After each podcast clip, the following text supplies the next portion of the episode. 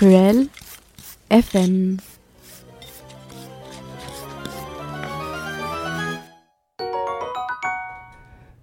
Bonjour. Alors aujourd'hui avec un petit décalage de 4 jours, on va vous faire la chronique du lundi. Euh, donc aujourd'hui on va vous parler du pain en archéologie. Donc Mathéo a une petite blague, un petit jeu de mots comme ça à vous faire passer euh, qu'on a no pain no gain ou no pain no gain comme on veut. Comme vous voulez finalement. Et donc on va parler des restes de pain, de la cuisson et euh, Mathéo va vous faire un petit exemple archéo sur une boulangerie. Euh, donc le pain euh, nécessite à la confection une base à pâte de farine et d'eau et de sel. Je pense que tout le monde sait à peu près comment le pain est fait. Euh, donc euh, on la met ensuite à reposer, on effectue euh, une fermentation. Euh, et après, donc en fait, euh, en archéo, on a plutôt des galettes. Donc en fait, c'est comme le pain, sauf qu'ils ne fermentent pas. Euh, donc dès le néolithique et au calcolithique, on a des restes de galettes à Charavine par exemple. Donc c'est un site autour du lac de Paladru.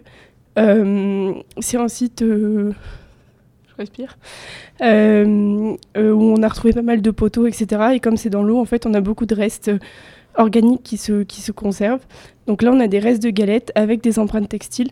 Donc euh, par exemple, ça peut montrer qu'on place la pâte euh, dans, euh, dans un panier ou dans un tissu avant de la faire cuire. Et donc le pain est aussi en tradition à l'époque romaine. Donc on dépose le pain sur par exemple les bûchers funéraires.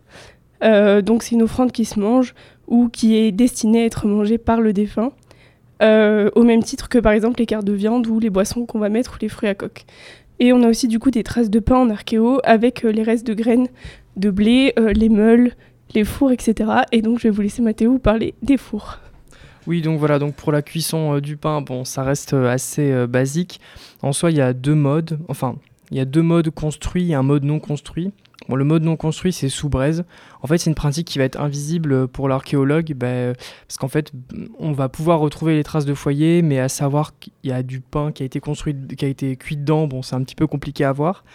Mais par contre, on va bien voir deux restes archéo, ça va être les, fours. Donc on va avoir des fours euh, à sol rayonnante. En fait, c'est le, même type de four que pour euh, les, euh, les céramiques. En fait, il va y avoir une, grosse, euh, une grande coupole avec euh, un qui va être maçonné, construite donc avec euh, une, une. Donc c'est un, comment dire un on va mettre le pain, par, le, pain dessus en fait, donc il va pas être en contact di- direct avec le foyer, mais plutôt avec cette sorte de plaque qui peut être construite différemment. Ça peut être des briques, comme ça peut être des morceaux d'amphore euh, cassés, ça peut être plein plein plein de, de modes de construction différents. Euh, mais euh, aussi, donc on va avoir un, type de four un peu plus particulier qui va être le four à sol vertical. En fait, euh, il faut s'imaginer euh, un foyer, donc on peut construire n'importe où. Euh, et par-dessus, on va mettre une chambre donc, qui va être euh, en forme de coupole, mais qui va être, euh, euh, qui va, qui va être coupée euh, au sommet. C'est un peu comme quand vous avez euh, des œufs euh, vous faites cuire pour les manger à la coque, ben, vous coupez avec euh, des, espèces de ciseaux circulaires là, pour enlever le, haut. Ben, finalement, c'est un peu le même principe. Et en fait, dedans, euh, ce qui va servir à cuire les galettes, ça va être les parois euh, de cette coupole coupée en fait. On va prendre les galettes, on va les façonner un peu comme bah, des pâtons pour la pizza quoi, et puis on va les, les plaquer contre cette sole verticale et on va les faire cuire comme ça. Et en fait c'est un type de four qu'on retrouve assez difficilement parce qu'en fait il va être relativement mobile. Euh, on va pas on va pas le laisser sur place. Euh, voilà donc euh, c'est un autre mode de, cuisson assez intéressant qui, est plutôt daté d'ailleurs plutôt de, la proto-histoire plutôt qu'au Haut Empire, parce qu'en fait, à partir du Haut Empire, on va surtout baser la cuisson du pain sur des fours à sol rayonnantes, euh, basiques, on va dire, entre guillemets. Et, euh, et donc, pour, pour illustrer ça, euh, j'ai pu trouver un exemple de boulangerie euh, qui, est, qui est occupé du 3e au 7e siècle de notre ère, donc du Haut Empire à l'Antiquité tardive, ou du moins à la fin de l'Antiquité. Donc c'est le cas de la boulangerie donc de Saint-Bézard à Aspirant donc dans l'Hérault. En fait, on se retrouve avec une structure quadrangulaire donc carrée de 25 mètres carrés. Euh, au sein de cette structure, on a des carpores, donc des restes de graines, euh, des restes de pain Et principalement, en fait, alors on n'a pas retrouvé le four, sinon ce serait incroyable. Il y a d'autres exemples, hein. vous pourrez aller voir sur internet des exemples de fours à pain romain, c'est très impressionnant. mais du moins, en fait, les, archéologues ont retrouvé un bloc monolithe, donc c'est un bloc fait d'un seul bloc. Je crois que c'est assez, assez ok. en fait, on, on a pu voir qu'il avait subi une forte chaleur et répétée. Euh, et, donc derrière lui, en fait, euh, va y avoir deux pieds droits, donc ces deux grands rectangles, pareils, euh, qui sont installés sur une, une base donc de, tegulae, donc c'est des tuiles. Et en fait, à la fois ces tegulae et à la fois ces pieds droits sont rubéfiés. Ça veut dire qu'il y a une forte présence, une forte présence de chaleur, du moins répétée.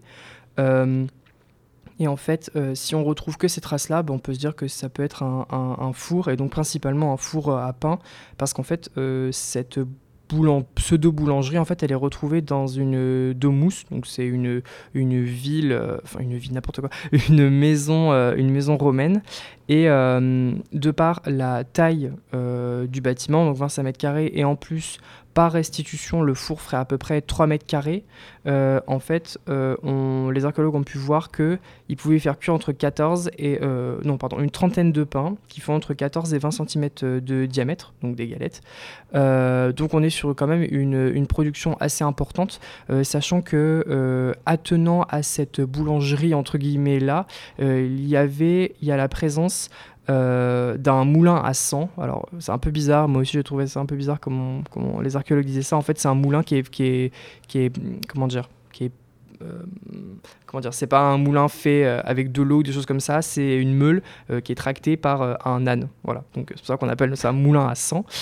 On, on, ne, on, ne, moue pas du sang, bien sûr, ce serait un peu dégueu. Pour faire du boudin Pour faire du boudin, miam, du boudin d'âne. Allez, c'est parti.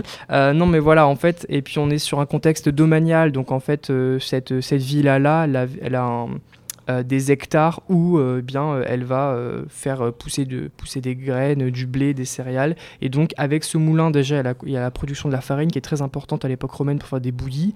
Et aussi, eh bien, vu qu'il y a la cuisine qui est attenante à cette boulangerie qui fait du pain, eh bien on sait que cet ensemble est très important du moins pour, pour la construction de pain. Et bon, pour le pain, on a fini ici, mais je crois qu'Aurélie a un petit fun fact à vous, à vous partager. Maintenant que j'ai réussi à récupérer mon souffle après notre ascension vers le studio. Euh, est-ce que Léo, tu sais pourquoi est-ce qu'on dit que ça porte malheur de mettre le pain à l'envers sur la table? Alors pas du tout. Alors en fait, ça remonte à une tradition du Moyen Âge. Euh, on va faire un petit lien avec notre chronique de la semaine voilà, dernière. Ça. Euh, en fait, le pain qui était retourné, c'était le pain que le boulanger gardait pour le bourreau. Donc ah. maintenant, de mettre le pain sur la table, on dit que ça porte malheur parce que c'est celui qui était réservé au bourreau le jour des exécutions.